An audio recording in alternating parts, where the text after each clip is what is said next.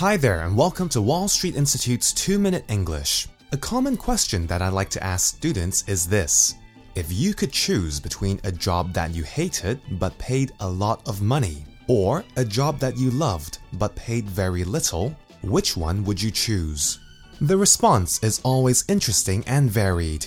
Some people say doing something you love and enjoy is much more important than the amount that you're getting paid, since you are spending most of your time at work anyway. So, if you hated your job, then you would be very unhappy. On the other hand, some people say that you need money to survive in Hong Kong. The more money you have, the better your lifestyle, the more you could afford, and the more you could provide for your family. Some younger people say that they are willing to sacrifice their youth in order to work hard and earn money.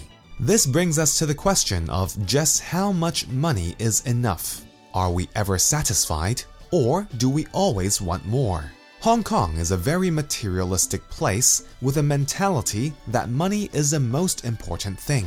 For example, who would not want to win the Mark 6 and earn millions of dollars? A student once told me that winning the Mark 6 is every Hong Kong person's dream. For me personally, no matter how good the money is, I don't think I could do a job which I hated, even though I might have lots of money.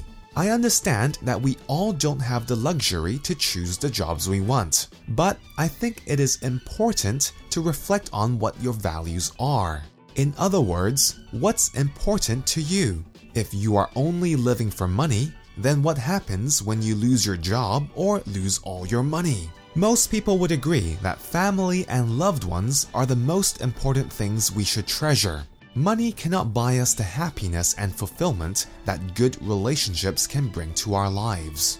So, I encourage you to take some time out this week to tell someone close to you how much you appreciate them. Well, that's all for this week's 2 Minute English. Bye bye.